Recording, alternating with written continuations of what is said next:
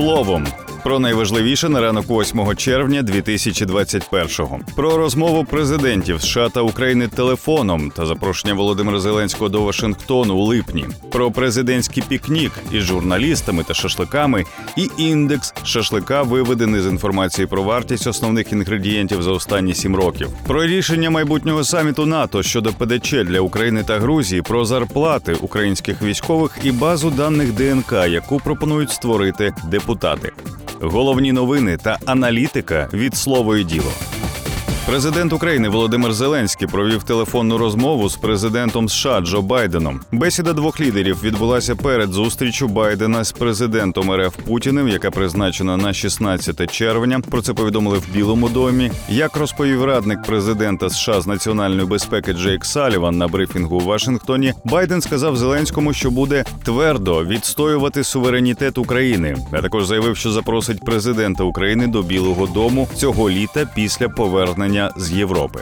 Напередодні ж дня журналіста президент України Володимир Зеленський збирав представників деяких змі на пікнік, на якому частував усіх шашликом, який, судячи з фотографій, смажив власноруч. На зустрічі були присутні журналісти 1 плюс 1, каналу Україна, Уніан, Бабеля, Української правди, Інтерфаксу, ICTV, BBC Україна та інших. На заході також були присутні керівник офісу президента України Андрій Єрмак, його радник Михайло Подоляк. Соцмережі традиційно активно і неоднозначно відреагували на подію за участі президента і на її фотозвіт. Що саме в соцмережах думають про пікніки з шашликами для журналістів від Зеленського? Читайте на нашому сайті та в телеграм-каналі. А ще слово і діло вивело індекс шашлика, в який включена вартість відпочинку на природі для сім'ї з двох дорослих і двох дітей. За основу для дослідження було взято умовний мінімальний набір для шашлика з таких інгредієнтів, як свинина, цибуля і приправа. У 2014 році 2 кілограми свинини коштували 104 гривні 46 копійок, кілограм цибулі 12 гривень 28 копійок. Пакетик приправи для шашлика гривню 59.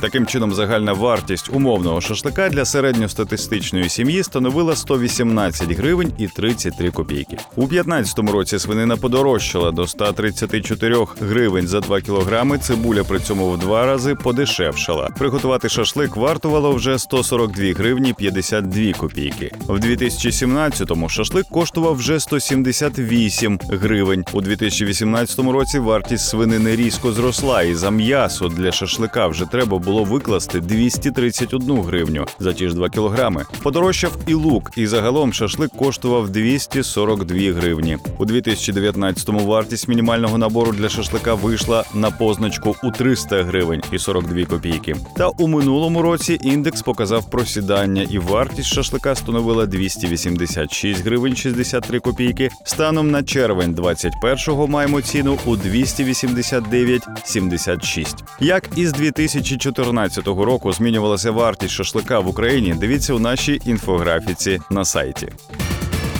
На саміті НАТО у червні не буде прийнято рішення щодо ПДЧ для України і Грузії, оскільки в альянсі згоди з цього питання поки що немає. Про це заявив заступник генсека НАТО Мірча Джоане. Його слова наводить європейська правда. Джоане зазначив, що НАТО організація заснована на консенсусі. З цього питання консенсусу поки немає. Разом із тим очікується, що в заяві за підсумками саміту НАТО підтвердиться, що Україна і Грузія мають перспективу членства в альянсі. Заступник генсека НАТО закликав Україну не розчаровуватися і навів приклад Румунії, яка також отримала членство не відразу. Тримайте курс, проводьте реформи, працюйте над своєю метою. Додав Джоане. Майбутній саміт, до речі, буде тривати всього один день, тому участі країн-партнерів у ньому не передбачено.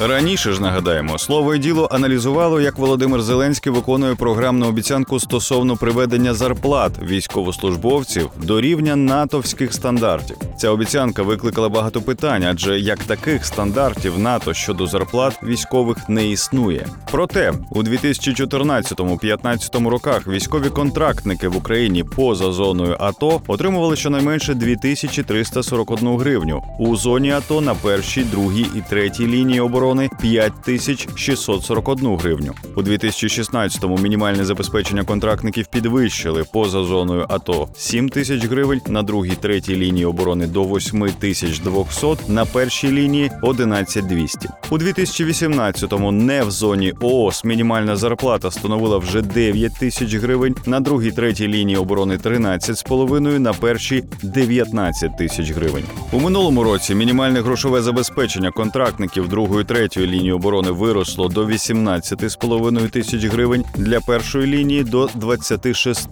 тисяч 355 гривень. Цього року військові контрактники поза зоною ООС отримують 10,5 тисяч гривень, тоді як на другій третій лінії оборони отримують 22, на першій лінії 32,5 тисячі гривень. Що стосується пенсії, то в 2014-му середня пенсія військового становила 2563 гривні. Цьогоріч 5583. У міністерстві соціальної політики, Міноборони і МВС розробляють сценарії підвищення пенсії військовослужбовців. Поки що є чотири варіанти перерахунку. На це потрібно 40-60 мільярдів гривень. Як за останні роки змінювався середній розмір пенсії і мінімальне грошове забезпечення військових, читайте в нашому спеціальному матеріалі з інфографікою.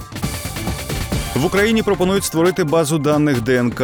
Створити її депутати Верховної Ради пропонують для профілактики кримінальних правопорушень, встановлення осіб, які скоїли кримінальні правопорушення, розшуку зниклих безвісти, ідентифікації невпізнаних тіл, а також для ідентифікації особи людини, яка не може повідомити інформацію про себе. Власником бази планують зробити Міністерство внутрішніх справ України, а адміністратором державний науково-дослідний експертно-криміналістичний центр МВС. Інформація зберігатиметься у базі 75 років. Реєстр в основному міститиме дані осіб, яких притягнуто до кримінальної відповідальності. Також депутати запропонували встановити механізм відбору біологічних зразків осіб, які добровільно вступають або призиваються на військову службу. Внесення в базу даних ДНК перерахованих категорій громадян пропонують оплачувати державним коштом. Крім того, можна буде добровільно внести свої дані в базу, але вже на платній основі. Вартість послуги пропонують уповноважити визначати Кабмін.